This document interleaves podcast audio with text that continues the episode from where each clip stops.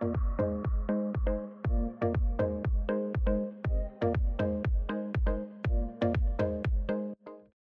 everyone, and welcome to episode one of the Out of Control podcast. We're your hosts, Amber and Nini. And today, let's dive into 2020 and how COVID affected our lives and the lives of those around us. Well, firstly, you and I, we both had very different experiences when COVID hit um, and all throughout. Um, I had just graduated the summer 2019 and moved back home from Seattle. And I was just planning on chilling for a little bit for a few months before picking up pace again and starting to look for work and everything. Um, and you had just started a job at Amazon. So you had to go out into the world, right? Mm-hmm. When the pandemic first hit. I literally was just staying home as much as I could. Mm-hmm um, in January when it first when the news first came out, it seemed so surreal.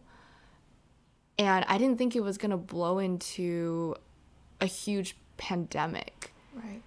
Um, Lunar New Year was happening towards the end of January, so we had a lot of festivities going mm-hmm. on.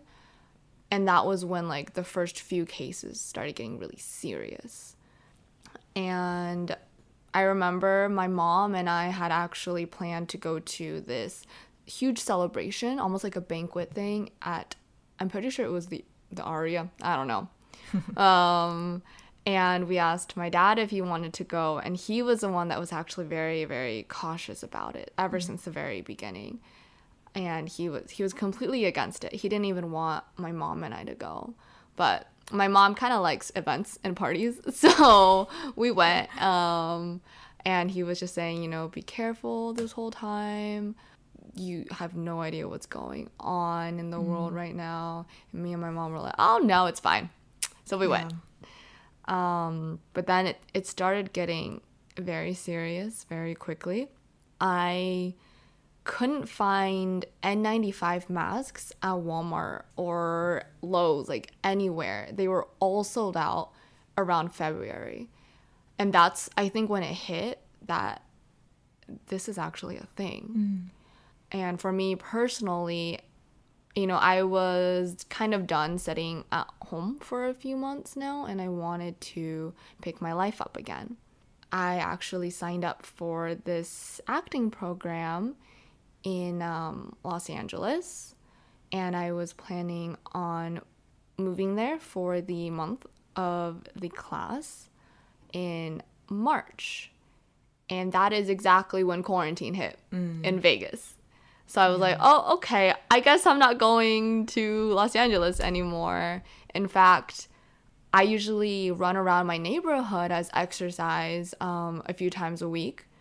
And that had to stop too. Mm it was that scary for us. It was a big change of pace for you for just coming out of college and having to come home and have plans, but having it kind of switched around. Yeah, it was all of my plans basically completely crumbled before my eyes. Ugh. And not only that, but my grandma, my aunt, and my cousin were visiting from China for Christmas. Mm and they were planning on staying until I want to say mid February, maybe. But when everything happened so quickly, my grandma was like a very big factor in how we were approaching this mm. because she's older and we didn't want to accidentally expose her to anything. Right. So pretty much everyone in my family was just staying at home we went grocery shopping maybe once a week to buy enough for two households. Actually, no, three households because mm-hmm. um, of my aunt and her husband. Your world was almost turned upside down in a way. Yeah, we would try to get out of the house sometimes just to drive down the strip just so that we could, you know, see the outside world. Yeah. And my grandma was so paranoid that she wore a mask inside the car the entire time. Right. Um, which is totally understandable.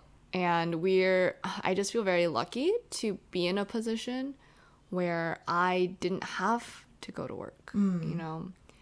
It's And- very different, kind of, of the situations that we were both in. As you kind of touched up on at the beginning, I was not able to stay home. And for me, starting out 2020 was similar to you. I had just graduated in the winter of 2019. So going into January of 2020, um, I had just started my full time job as one of the warehouse managers. And I didn't imagine for me to go throughout my job and for me to put a lot on the line, um, honestly, a lot of my safety, the safety of my family on the line in order for me to make, you know, a living. And I think it really hit home when the pandemic first started. I remember distinctly when I was at work one day, this was March, and all of a sudden there were communications that came out that had us changing over 150 policies in order for us to keep our associates safe. And this was at a time when I didn't even know how to keep myself safe, let alone others in my life, you know? And it caused a bit of a frenzy within me. I definitely couldn't have let that show um, because of what I did for work and how I had to proceed and keep everybody else safe. But definitely, it was a time of big fear for me. I was very, very scared of bringing something home or not taking the right precautions in order to keep um, the ones that I love safe. There was a lot of unknowns, a lot of answers that I didn't know, and things were changing rapidly every every hour sometimes. And it just became a time when I had to adapt and be okay with having to go out every day physically. Uh, work from home was not an option with my line of work. I had to go out. You know, I had to go see my associates every day. I had to be there to manage. And it almost put me in a sense of heightened fear because of everybody else around me who I graduated with. They were able to stay at home, they were able to work remotely with their team members, with their peers, and finish what they had to do and earn a living in the safety of their home. Um, I remember actually when the I think our governor had stated that only essential workers can, you know, go out into the public unless you're picking up groceries or essentials. But you know, our company had to give us letters of stating that we are essential workers and that's what I became, an essential worker during the pandemic. And it was it was crazy to think about that. I was an essential worker and I had a play in this bigger picture than myself. It was definitely hard for me to get a grasp on all of this all at once in such a short amount of time when it started. But I think as time went on, I found my way to adjust. I found my way to cope and I found my way to be okay with so much uncertainty and so much, you know, fear that was shrouding everyone, you know, the whole world. It kind of resonates to how different, I guess, you and I started off 2020 mm-hmm. and kind of the experiences that we kind of felt in the onset of the pandemic. Mm-hmm. But how was it once it started moving along? How was it in the middle of 2020 for you? Well, I can say in the beginning, mm-hmm. there was a lot of Animal Crossing Yes. and a lot of baking, which I think just helped pass the time mm. a lot and it helped me not think about the worst case scenarios and looking on social media and seeing so many deaths happening. Like it didn't it seemed like the death toll wasn't going to stop and that really scared me and made me fear for my family's lives i was seeing so many people our age lose people in their family due to COVID. And it, I think I probably cried a few times because that is one of my biggest fears, I would say, losing my family members at um, a younger age. Would you say there was a shift of thought or a shift in kind of how you you saw the world and the new world of COVID? You know, it was a really crazy few months in the beginning because COVID had come out and there were rumors that it started in China. Mm. So there was like an explosive amount of racism and xenophobia towards Asians in general. My mom actually had this experience while grocery shopping where she was grabbing something in the frozen aisle, I think. So she had opened um, the door to grab something, and there was somebody next to her that almost yelled, like, don't touch me, or something like that. And my mom was nowhere close to her. And that really hurt me that I wasn't there with her to stand up for her because her English isn't amazing, mm. right? She can't stand up for herself using English. And in that situation, I wouldn't have wanted her to. Mm-hmm. Because if she had said something that struck the wrong chord, something a lot worse could have happened. I was just like, where was I during this? Yeah. Why wasn't I there? And I think that was one of the first times where racism in this country really had a direct impact on mine and my family's lives. Um, of course, it's always kind of there in the background, but I don't think, at least, I've never experienced something so blatant. And I guess I still haven't because my mom was the one that experienced that. Yeah. So I guess COVID really opened my eyes to that part of the world. Mm-hmm. And on top of that, BLM and everything that was happening, it just made everything so stressful. And I found myself on social media a lot because I just had so much time on my hands. And just looking through the posts and everything, it just it made me so sad about the world that we live in. It made me feel like wow, there's nothing I can do to stop these things that are happening. It made me feel so powerless Right. because I wanted to go out to the protests mm, and I couldn't because of COVID. Right. I just there was nothing I could do and that just I never felt so powerless in my life. But then there's also activism, you know. Mm-hmm. There's there's voices being heard on, you know, social media mm-hmm. and voices being heard on the streets and mm-hmm. protests.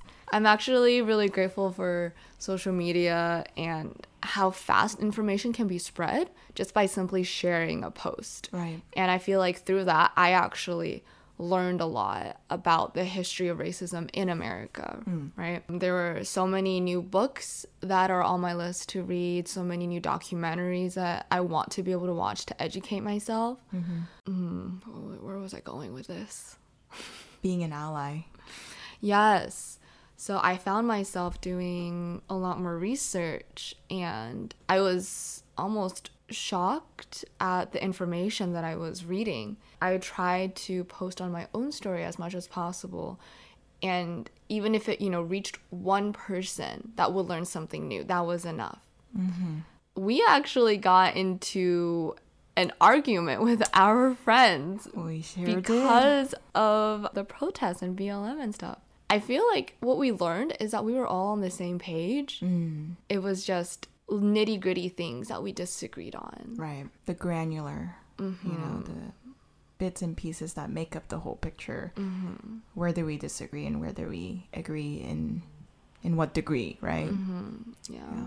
You know, during the middle of I think summer of 2020, kind of adjusting, I think we were all in adjustment mode of how do we safely live and protect the ones we love and make a living while also supporting those in need that are not within our communities, right? And I think for me, going into the middle of the year, there was a lot of adjustments, a lot of changes that needed to happen in terms of my personal routine. After I went to work, I made it a point to my family that I lived with that I'm gonna come home and I'm gonna make sure that I take off everything that I wore at work, hop in the shower before I can do anything with you guys. And my worst fear was to bring something home to my family when I was mainly one of the only people going out besides my dad. You know, um, he was also working in the hospitality industry, so he had to go out and had to see customers and um, it just changed our routines you know we had to take a shower we had to sanitize ourselves and bulk up on all the disinfectants that we could find Mm-hmm. post everyone you know taking over the grocery stores but that was a big change We would send like Snapchats or text messages to each other anytime we saw yeah things were in supply. We're Yep. like, if you need this, come here. They have it. yeah it was very much so scrambling for the things we needed and i think that's what scared my parents the most mm. is they looked to korean media a lot. Mm. And when they saw that you know they were reacting in a way that concerned them mm-hmm. it concerned my parents. And seeing everybody take over the grocery stores i mean my mom she she freaked out. I remember her telling me how do i how do i feed you guys? Mm. You know they ran out of beef and they ran out of eggs and i couldn't pick them up and it broke my heart it made me feel as though wow this is there's a lot going on and how do i how do i help to kind of make her feel at ease and how do i make those around me at ease including myself you know And that's hard to do as the child of a parent because, especially, I feel like coming from Asian culture, our parents always see us as their babies, mm-hmm. right? So we feel this need to comfort them. But at the same time, they're feeling even more powerless because they see it as their job to be the ones that protect us. right I actually had this kind of similar experience where I needed to go buy shampoo one day. yeah And it was just going to be a super quick run to Vons or something right next to my house. But it would have, I guess, been the first time I had been out of the house. mm-hmm. And I came downstairs and I told my mom, hey, I'm just to go to Vons to pick up some shampoo because I'm running out. And uh, she yelled at me ah she was like, "You better not go out. Um, it's so dangerous out there. What are you thinking?" Blah blah blah. blah. And I was just like, I just, I really need to buy these things. You know, it's gonna be a super quick run. I'm going to be super safe. You know, do everything um, precautionary. And I was getting annoyed that my mom wasn't letting me go out to run this simple errand. You know, it would have taken no time at all, just in and out, super quick. And then she said, "I'll go." mm. And that's when I was like, no, I'm the younger one. I should be the one going out to buy groceries anyway. I should be the one protecting you guys in this situation.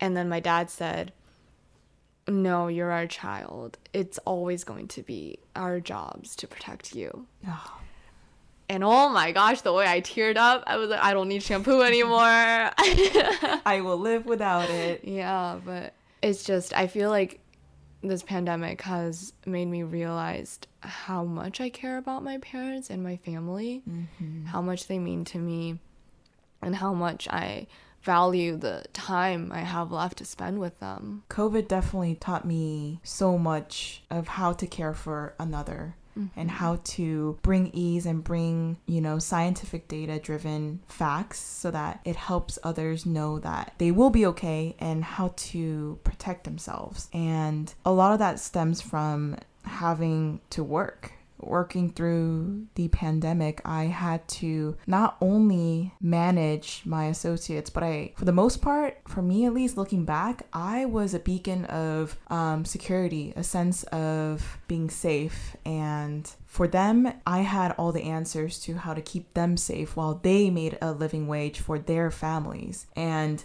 that was quite a task. I honestly didn't know the answer to many of the questions that they asked me.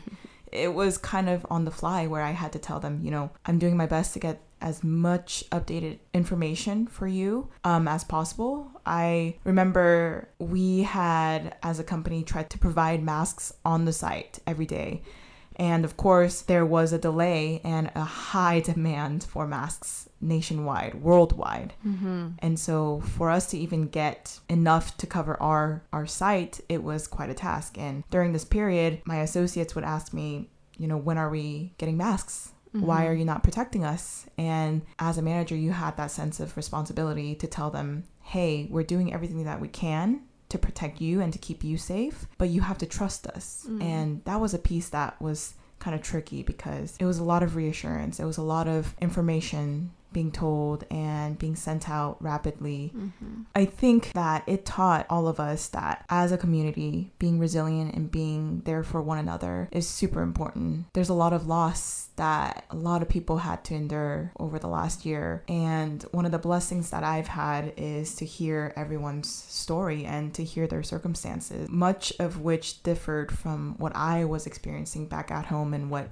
you know, my friends around me were experiencing. And it put things into perspective. It made me so appreciative and grateful for the things that we have and you know every single day is i think was a challenge for a lot of us but we showed up you know we showed up and we we kept it going mm-hmm. i remember actually distinctly one of my associates they had come up to me and on the topic of of loss and the things that um, a lot of people had to go through. Hearing my associate talk about the loss of their family members and sometimes multiple family members, it was challenging for me to bring them comfort and to tell them that it will be okay at a hard time. Um, and I empathized with them, and it just took a lot out of me, actually. It took a lot out of me to be be that person for hundreds of people. Um, I did my best, you know, I couldn't get to everybody, but you know, that's what my team was there for too. They were such a such an anchor for me. And going through that process and hearing everyone's story taught me that more than ever in a time of despair and in a time of uncertainty where answers are not known, um, you have to heavily lean on each other, whether it be your family, friends, community, you know, the people around you. Uh, that was super important for me during the first half of 2020 is heavily leaning on my friends for when I came back home from work. Man, our Animal Crossing days and our,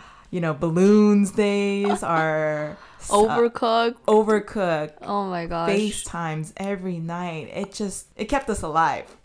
I probably couldn't have survived without all those FaceTimes, to be honest. It kept us connected, most importantly, when we couldn't see each other and be close. But it's pretty cool that we were able to to go through that together in the digital world. Oh my gosh, I remember in the beginning when there wasn't a lot of scientific information coming out, or at least scientific information that we didn't know if we could trust or not. Mm. It was so hard to distinguish, you know, what we knew, what was, you know, false information, who we could even really trust. And oh my goodness, how frustrating it was when my mom was just constantly on WeChat University, Kakao University, Yeah.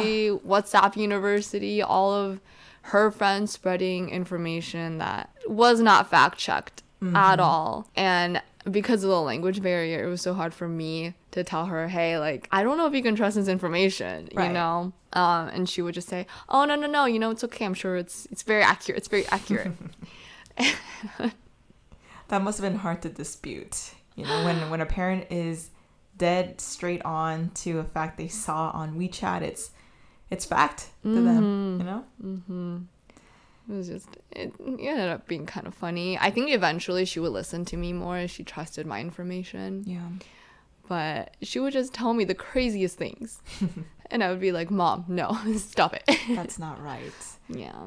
I had a lot of those too with my with my parents and my mm-hmm. family. Um, they would hear one thing from a friend who heard it from another friend who didn't fact check or didn't check multiple sources before they really got to their conclusions. And I think that's what contributed to a lot of the frenzy too is we didn't know what was fact and what was you know, lies a lot of information was being spread around like rapidly.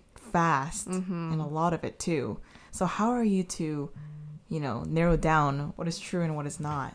Uh, what would you say was the moment or thing that helped you during this time where Hmm. you maybe made the shift to being really, really scared and really, really worried to just adapting and almost living with everything that was happening because there was nothing else we could do? I think the shift happened when I had to be okay with going into work.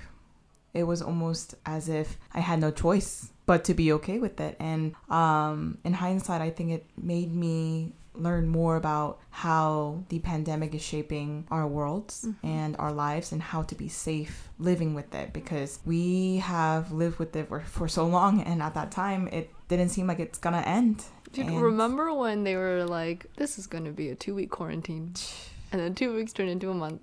and then six months. yeah. And, now here we are. now a year later we are still Oh, here Can't believe we have passed the one year anniversary yeah of quarantine. That's Yeah. crazy. and that just goes to show that um and learning how to look at the facts and follow the news and follow as much updates and changes in the world that I could Mm-hmm. made me feel more at peace and more informed Mm. to approach what may come my way because I didn't know what would come my way until it happened. Especially last year, nothing is predictable. So that was um was that like closer to the beginning? I think at the beginning I was still very much Mhm. worried and scared for for everything for the Yeah. unknown but as i leaned on my my friends and my family um i felt that i was not tackling this this whole world by myself and Mm. we were all in it together which we truly were we were all you know jumped or dove into this pandemic without a choice and even if it meant you know calling each other to just to check up on each other and texting each other hey how are you and your family? That was kind of what we did to get through. And honestly for me i had to do it. So i had no Mhm. choice but to get comfortable with the uncomfortable. Mm. how about for you?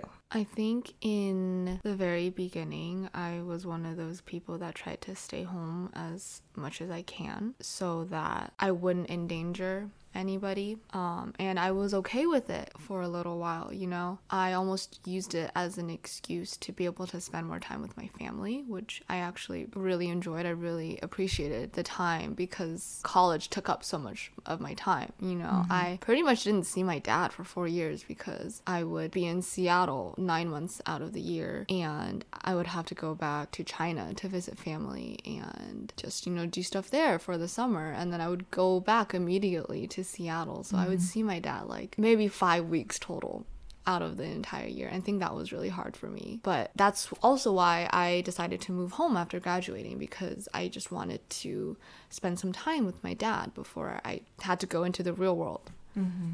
And so this pandemic served as, you know, the excuse for me to say, hey, this isn't my fault.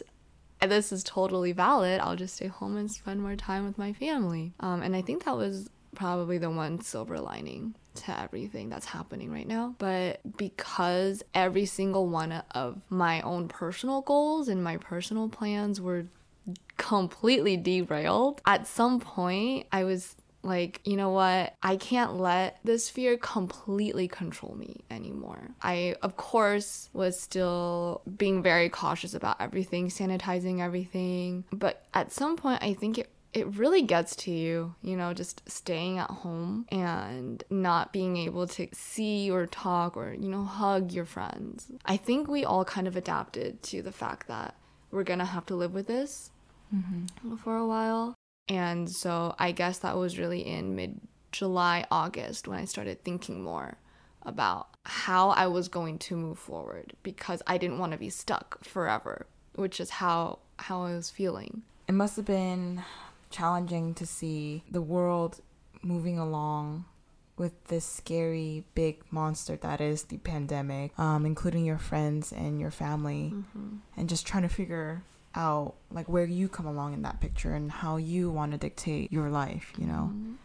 I think a lot of the times during 2020, I almost felt like I was failing myself because I didn't feel like I was accomplishing any of the goals that I had set. And that took a very big emotional toll on mm-hmm. me. It felt like everyone else I knew at least was doing something to move forward with their life, but because of how scared my family, especially my dad, is of the pandemic, I didn't want to do anything that, you know, might um um I didn't want to do anything that disturbed the peace. The little peace that we had Yeah. Change is scary. especially when it comes so suddenly, change that you weren't making.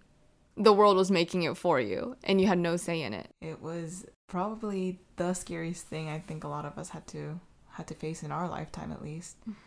A lot of things had to stop, a lot of things had to be put on pause. I think we were very lucky that at least we got to walk for our graduations. Mm-hmm. So many of the students now, you know, they had so many plans canceled, so many big life plans. I mean, it, it really sucks.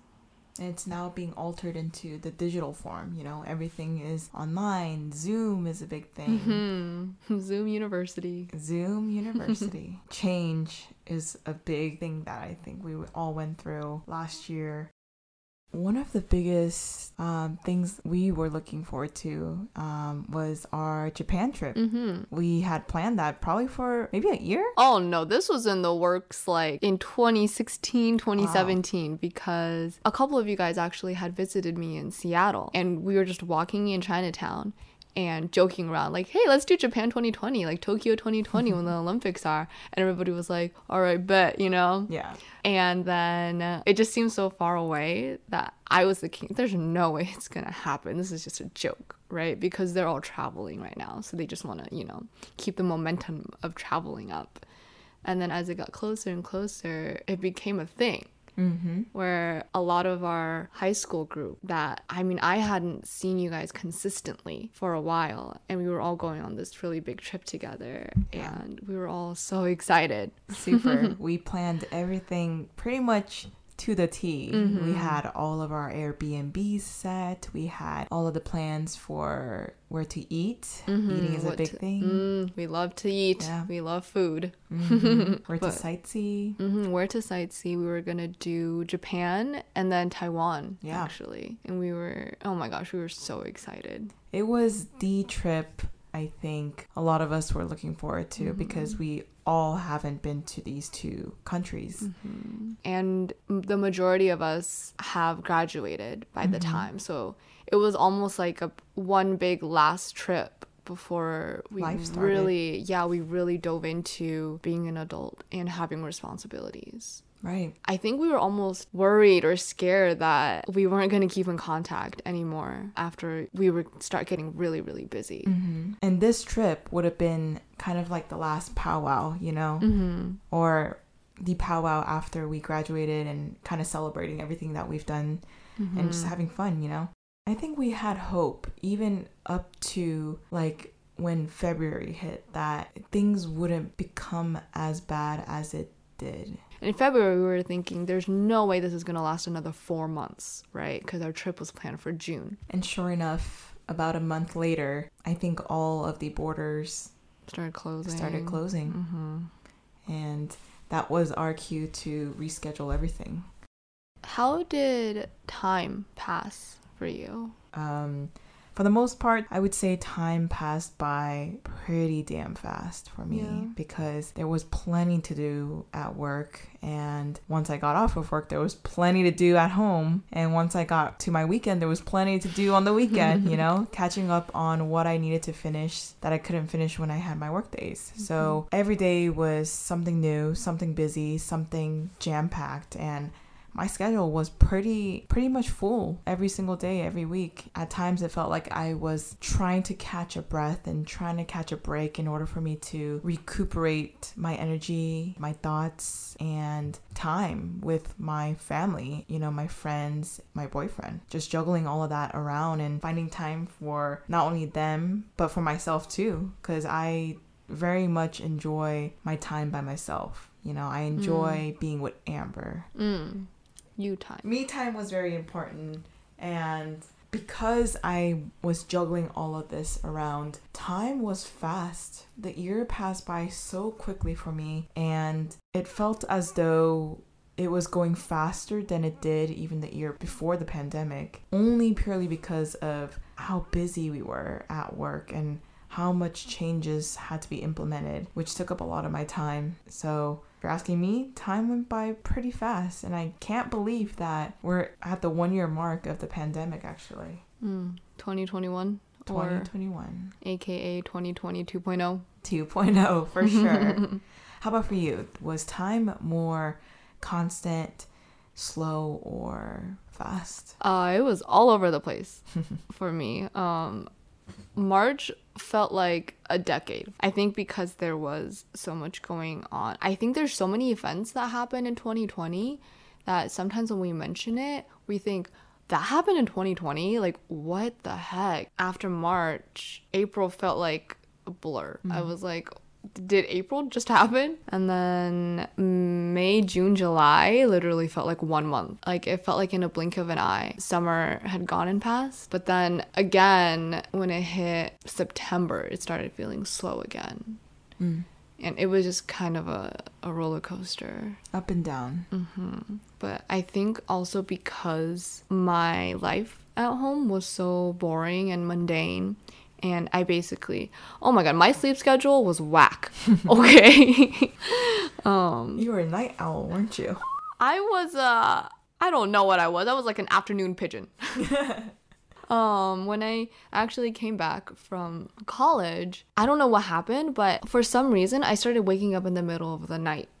When I slept around eleven or midnight, I would wake up at two o'clock, and then I would wake up at four o'clock, and then I would wake up at six o'clock. I just couldn't sleep. And I tried taking melatonin, and that didn't work. That's why I started sleeping later and later and later because, in, you know, my thought process was if I don't fall asleep until three or four in the morning, then I can't wake up at three or four in the morning. Mm-hmm. and then eventually that got later and later and later until there's some points when I was sleeping when the sun came up. I would wake up at around noon or one, and that was the start of my day. So, because I was waking up so late, it felt like I didn't even have half the day. So, a lot of the times, I think after the beginning of the pandemic, every day was passing by in a blink of an eye. Like, before I knew it, mm-hmm. it was dinner time. And I was like, wait, are you what? I just had breakfast. So time was just very. Time did not exist It in did not exist. It was just all over the place. Kind of pockets of fast time, slow time, constant Mm-hmm. time, time that wasn't going hmm all at once. Yeah, that's how time was. Mm. Time is a social construct.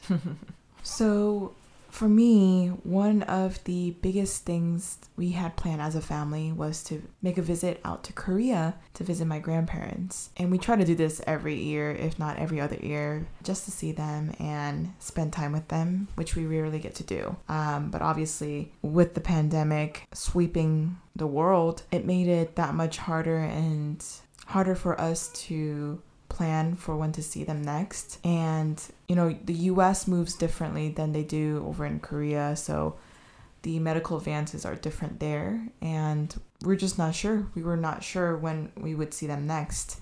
So being safe and taking care of our health. And um, there was a time when I even offered to send my grandparents groceries, you know, so they didn't have to go out, um, which they refused to do because they they swore to me that they needed to keep a sense of their sanity by going out and at least doing something, which I think is something that we all realized during the pandemic is that just staying in one place is very hard. So even if it's going out, taking a walk and seeing nature or just going out to get groceries is a is a big deal you know? And for my grandparents it was that they preferred to go out and get grab their groceries. But it was those things that made me feel as though there's a lot of things i couldn't control and a lot of things that i wanted to control. Mm. but it was out of my hands and up to something bigger than myself to figure out how we're going to proceed with this. Your level of comfortability or you know your threshold of how much risk you are comfortable with is something that everyone probably had to ask themselves, including me, is how comfortable am I to go out to the groceries? How comfortable am I to go eat at a mm-hmm. restaurant once indoor dining had opened up? How comfortable am I to visit friends in a different state because that meant we had to travel? Mm-hmm. Those are questions that I had to ask myself. But as time went on and as I got more comfortable with COVID and living in the world of COVID, I made sure that I was okay with the level of risk I was exposing to not only myself, but what that would mean for my family coming back home and taking all the precautionary measures that not only did I have to implement at work, but to keep myself safe and everybody else around me safe. So, um, in terms of visiting people and having that risk be there, it was something I had to ask myself every single day before I went out. Yeah, I mean, I think you kind of became almost an expert out of our entire friend group about how to deal with COVID and everything, like how to sanitize everything to be as safe as possible. I was the Lysol queen. And I, mm. a lot of things I learned from from having to change, mm-hmm. change it at work and implement them. Hopefully, I probably don't know everything, but I do my best. How about you? Were you planning on traveling and seeing family members or going elsewhere besides our Japan trip? A lot of travel plans, actually. I had planned to go back to Seattle around May because that's a lot of when our big events for the sorority are and it's close enough to graduation time that I could have just stayed a little bit extra longer so I could, you know, go to graduation and see so many people that I care about walk across the stage and get their diplomas. Um, but of course, that was derailed. I haven't seen most of my friends in Seattle for over a year Yeah. And that's it's very surreal to think about but because of social media and stuff like thankfully i'm able to keep in touch with them at least and kind of keep updated with what they're going through right now um, but other than that very very early january my dad and I went to visit um, his mom, so my grandma on his side in St. Louis, um, because that's where her retirement home was. And it was close to his older sister. So she was close to at least one family. And we had visited her. It was the first time I had seen her since middle school, which I felt like it was a little bit out of my control. Mm-hmm. Just because my dad could never take as much time off of work to go travel and see her. He had been making more trips after um, he had to help her move into a retirement home because she was getting older. It was a lot of business trips to like get her affairs sorted, move some of her stuff into storages, and make sure that she was comfortable in the retirement home. So it was the first time I had seen her in a while, and she didn't recognize me when we went to the, her room and we were like, "Hi," and she was like, "Who's this?" I was like, "Grandma." It's me. it's me. So I was able to make that trip and we stayed for uh, around three days. And my dad got to show me around St. Louis a little bit because he'd been. And we would visit her in the retirement home, have dinner with her, you know, kind of spend the day with her. And she seemed very healthy at the time, um, but because of her age, her memory was fading a little bit. She wouldn't remember certain things that I would tell her um, very recently. That part was kind of hard because the last time I had seen her, she was taking care of me because I had a stomach ache. Mm-hmm. And now suddenly to see it kind of flip 180 and her needing a wheelchair now, it was very, very jarring. And my dad and I were making plans, you know, like, oh, when's the next time we should see her? I'm graduated now, so I have a lot more free time. Like maybe we could make another trip in a few months, at least like two or three times a year. And then COVID hit, so we could only talk to her through the phone. Ah, I don't remember which month this was, but it was around summertime where we found out that she was having health problems. And we think it's stomach cancer, not completely positive. It was something that she had to go into surgery for and sometimes she would be in and out of the hospital. And because we were halfway across the country, we didn't know what to do. It was during COVID, So it's not like we could just fly over there and visit. I mean, I feel like we could have, but it was so in the beginning that we were trying to be as safe as possible. And at the time, they probably weren't even allowing visitors to the retirement center. We just, we really didn't know what to do. And I had never seen my dad feel so helpless mm. because he's usually, you know, the emotionless Asian dad. He is usually the rock, the anchor to the family. Like he always has answers. It was it was really hard to see him almost go back to like a little kid who needed his mom. Every time, you know, we called, we were getting updates. Um, she seemed to be doing fine. And then we got the call that it wouldn't be long. And it was just, it was crazy because we had just visited her.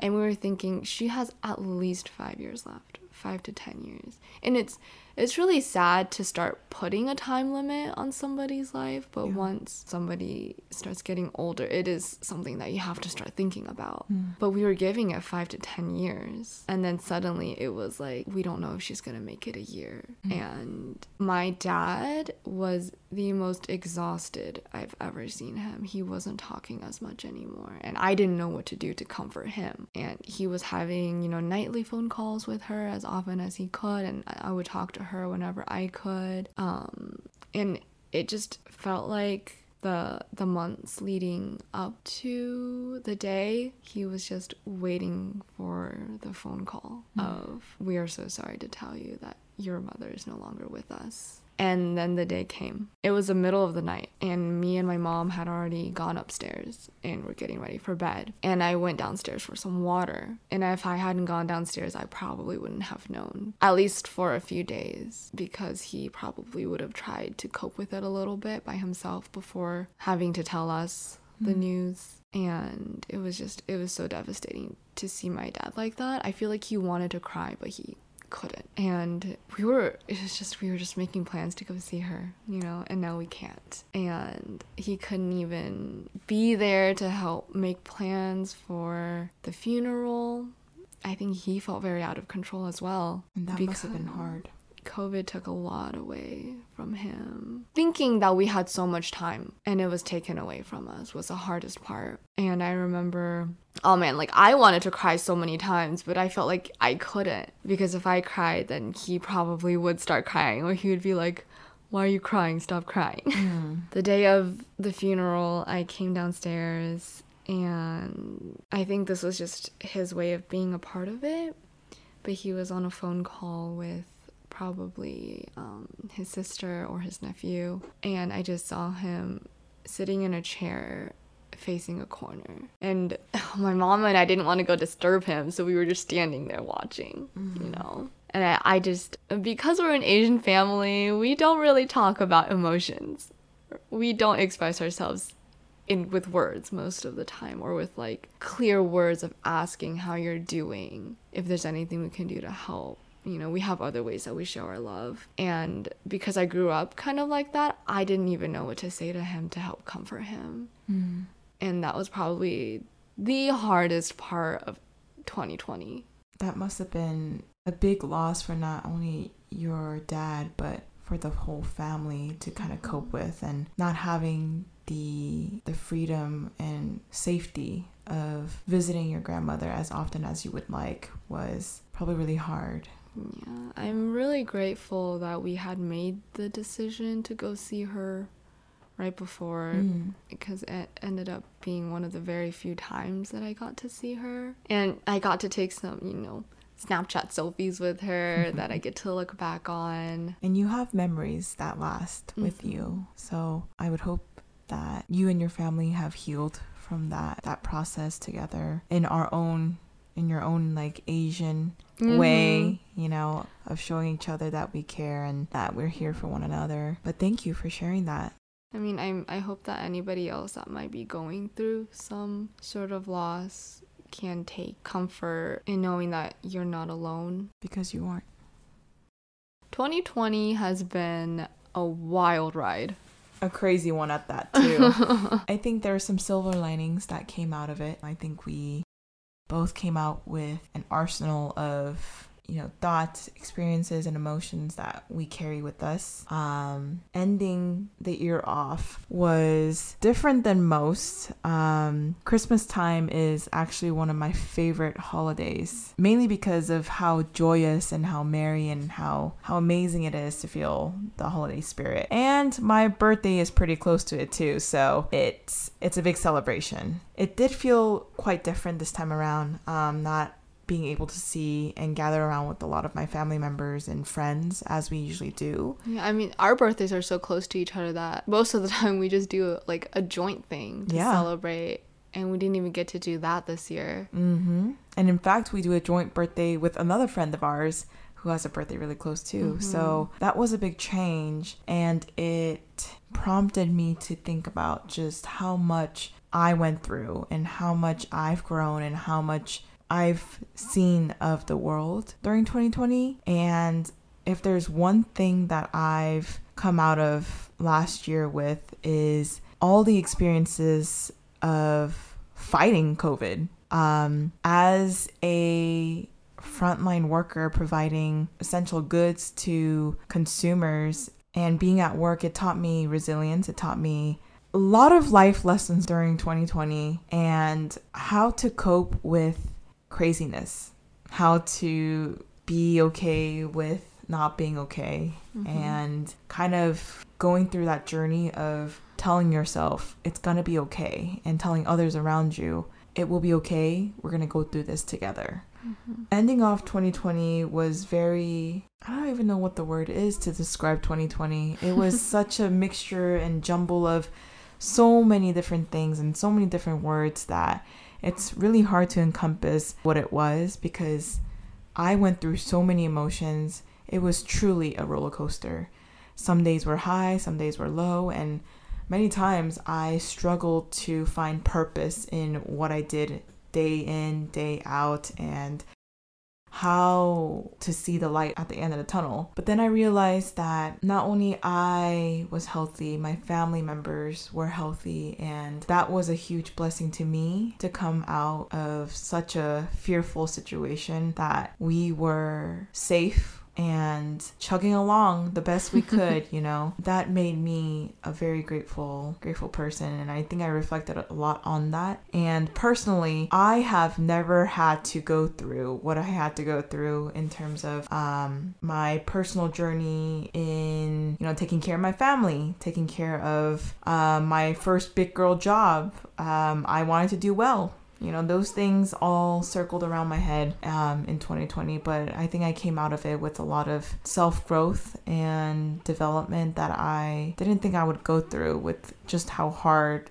of a time i had last year. But through it all i am i'm happy to have gone through everything the way that i did and seeing how how strong my family and my friends are had and still does give me a lot of strength and a lot of hope so looking forward to 2021. I I hope that we see just more and more improvements and more more good news. Mm-hmm.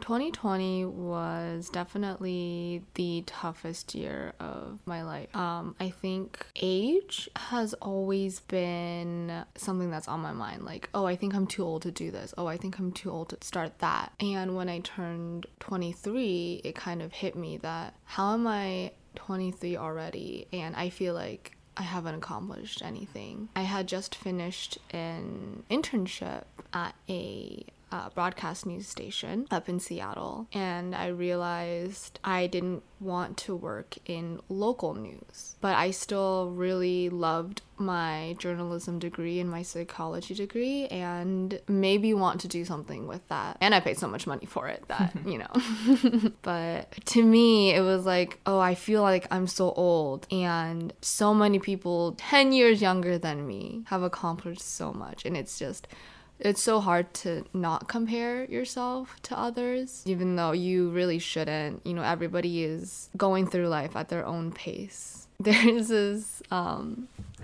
saying actually that I saw. Hold on, let me pull it up.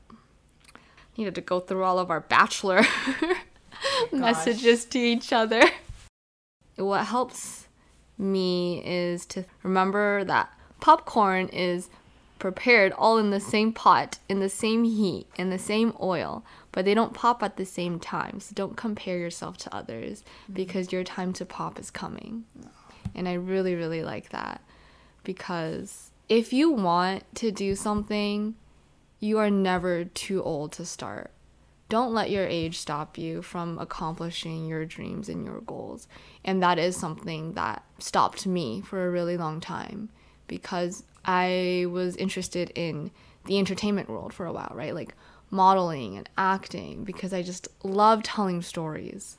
And acting is, you know, such a great way to do so. Writing is such a great way to do so. But I always felt like my prime time had come and gone. And I was competing against all these 12, 15 year olds who had a lot more experience in acting than I did. So turning 23 made me feel even older than I probably actually am. And that's why I really, really started to look into, you know, acting classes and things like that because I had taken some a few summers ago when I was in China, but I wanted to really, really focus on it after graduating. I wanted to make sure that I graduated with some degrees that I could find stability in.